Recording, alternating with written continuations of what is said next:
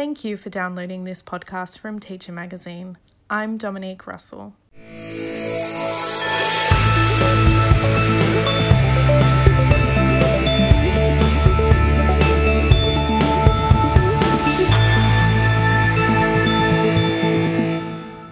In this episode of the Research Files podcast series, we speak to Adjunct Professor of Curriculum and Pedagogy at James Cook University, Brian Lewthwaite.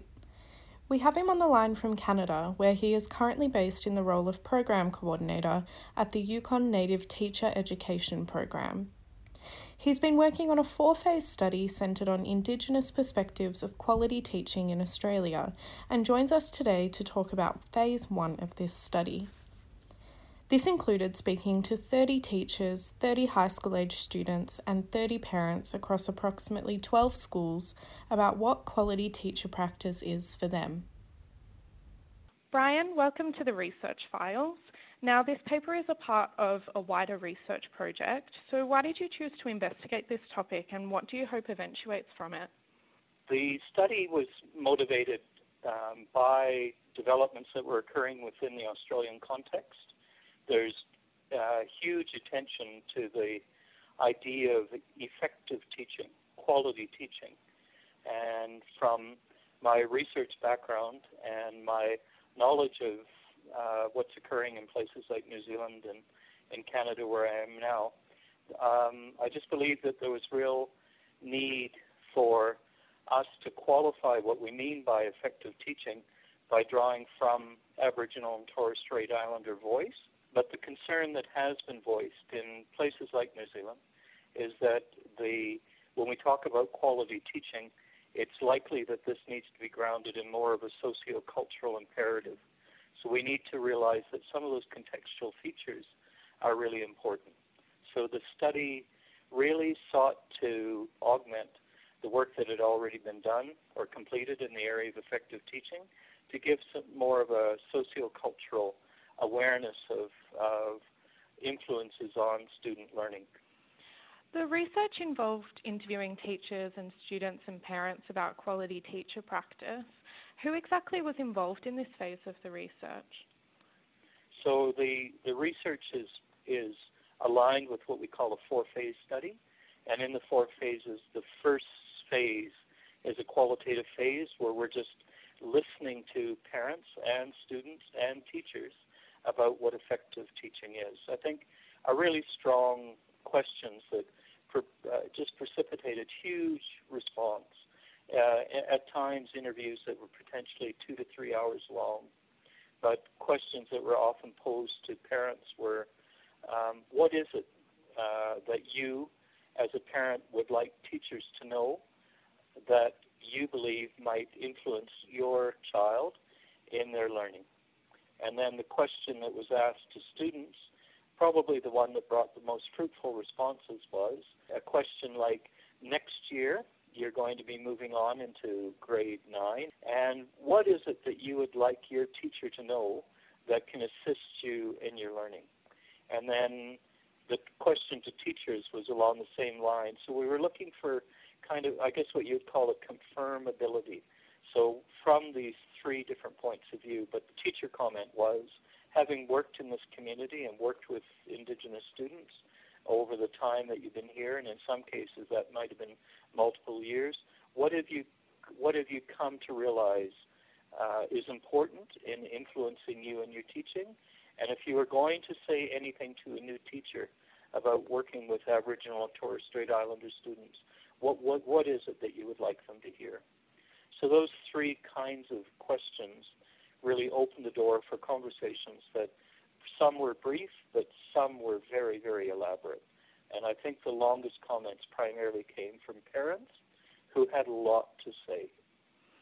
Other than the answers that you've just mentioned there, were there any other main results from the comments of these interviews that you did that really jumped out at you from the three groups of people? I think the first thing I draw attention to is the lack of awareness that teachers had of the significance of history upon Indigenous students' success in schools. So I think this is really, really important. A lot of the in- interviews were done in rural uh, Queensland, in Catholic education schools where majority of the of the teachers are not have not been in service that long, so that many of them are new graduates who are in rural communities. I would think I can't remember exactly, but I would think that probably the median experience age for or t- years of service for teachers might have been around four years. And if we think of teacher education right now in all universities, in all college of education, teacher candidates will be exposed to things of importance to do with Indigenous students and their learning. And I think the, the colonized history of Australia and the experiences that parents and generationally will have had uh, would be students, graduate teachers would be well exposed to that.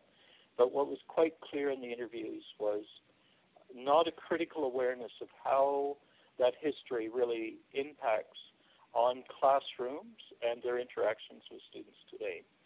I think the the word I would use to describe it was there's a very tenuous relationship between parents parents and their children and teachers as represented by schools.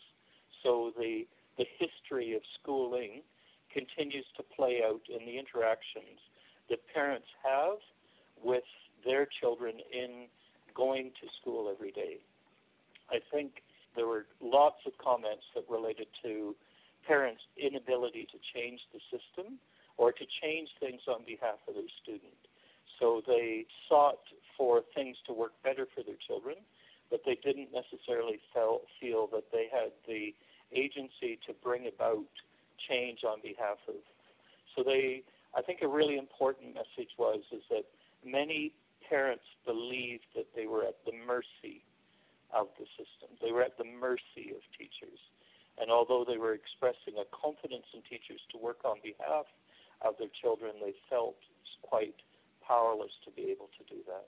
The other dimension was the clearness and the clarity and the the conciseness of what students said about what effective teaching was. If you look at what I would call them, we call them what are called low inference behaviors, very clear actions that are expressed by students that impact on their learning. In other words, when you take all these qualitative comments, they pretty quickly begin to give you uh, an indication of what an effective teaching profile might be.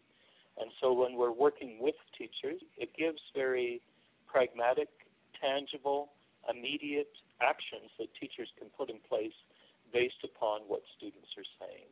The profile is, that's developed from it becomes very much low inference behaviors immediately look at and evaluate themselves. And overall, it was the the, the attention to history from parents, and then also the specific insights that students had about what teachers could do. And in contrast to that, teachers tended to not be aware critically of the importance of that history on their interactions with students and didn't seem to have the repertoire of teaching behaviors that they could enact that would meet their students' needs. So they had general ideas of what they could do, but not to the specific degree that students were communicating. If I could just bring you to the Venn diagram that's present in the report published, I found it quite interesting that uh, the overlap between the quality teaching practices reported by parents, students, and teachers, uh, what's in common with all three of those groups is code switching and effective relationships. Would you be able to expand more on that?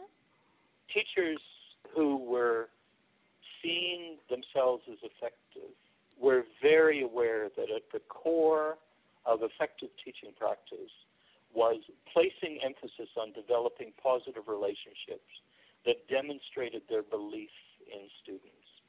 So it was not uncommon for teach- for students and parents to recognize what might be um, teachers' ambivalence or teachers' lack of concern, knowing through the physical actions of teachers that teachers cared, but the demonstration of care came through very tangible means. So, and that came from spending time with students, most importantly, in conversation that related to their learning. So when students knew and teachers knew that a teacher was focused on on their learning, um, that that became the cornerstone of an effective relationship. I think caring is demonstrated through such actions as having high expectations, having spending time with a student and not ignoring them, um, encouraging them, you know, showing attention to maybe things like uh, a poor quality of work or or being late or or missing school. For me, as an international researcher, I had never heard of the area of code switching. In the area of educational sociology, we talk about the importance of of certain students have capital. So if they ca- they have capital to be able to negotiate the school system. But it was really fascinating to hear from, especially from Aboriginal and Torres Strait Islander parents, that they were teaching their kids how to navigate schooling, and that there were there's social protocols that are necessary within schooling, or you're not going to be successful, or you're going to get to be in trouble. You can't just you know, you've got to put up your hand. You you can't just get out of your seat and walk away. That often a lot of the things that cause students to get into trouble are really just they're just codes of conduct that that students might um, do at home, but they can't do it at school. It was funny because you actually had parents that talked about that when their children put on that school uniform on a Monday morning, they knew that they they were they were going into school and they had to behave in a particular way. They had to speak in a different way. Teachers also were aware that students were trying to navigate that space. And finally, then, what are the next steps for this research? So you'll find that with that research, there's actually been several other publications which relate to phase two and phase three and then finally to phase four. The qualitative research allowed us to develop what was called an effective teaching profile. So the effective teaching profile contains, I think, something like 50 teacher behaviors that are categorized that fall into around seven or eight different categories. And then from that statistical analysis, we were able to build a, uh, an instrument statistically that will actually measure a teacher's a teacher's cultural competence in terms of an, in terms of effective teaching. So on the website, what teachers can do is they can they can go to the website and they can answer questions that then gives them a profile. And then based on that profile, what they can do is they can make adu- adjustments to their teaching and then determine what the consequence of that adjustment is on their students and the performance. Ultimately, it comes back to the question, and the question was, what is it that teachers need to be doing that can cause their practice to be more effective, but especially with attention to Aboriginal and Torres Strait Islander students, at least for the communities that are represented in this study. And there's been a there's just been a huge number of publications in Australia on effective teaching. What can teachers do for Indigenous students? But the issue is that it's never been from a quantitative perspective. And I think this is what the international literature is seeking, is just a more specific understanding of what teachers can do to bring about that same result. Thank you for joining us on this episode of the Research Files, Brian. It's been a pleasure. That's all for this episode. To keep listening or to download all of our podcasts for free, just visit acer.ac forward slash teacher iTunes, or you can head to soundcloud.com forward slash teacher hyphen ACER. Of course, you can also check out the full transcript of this podcast and the related reading, including links to the full report, by visiting teachermagazine.com.au, where you'll also find the latest articles, videos, and infographics for free.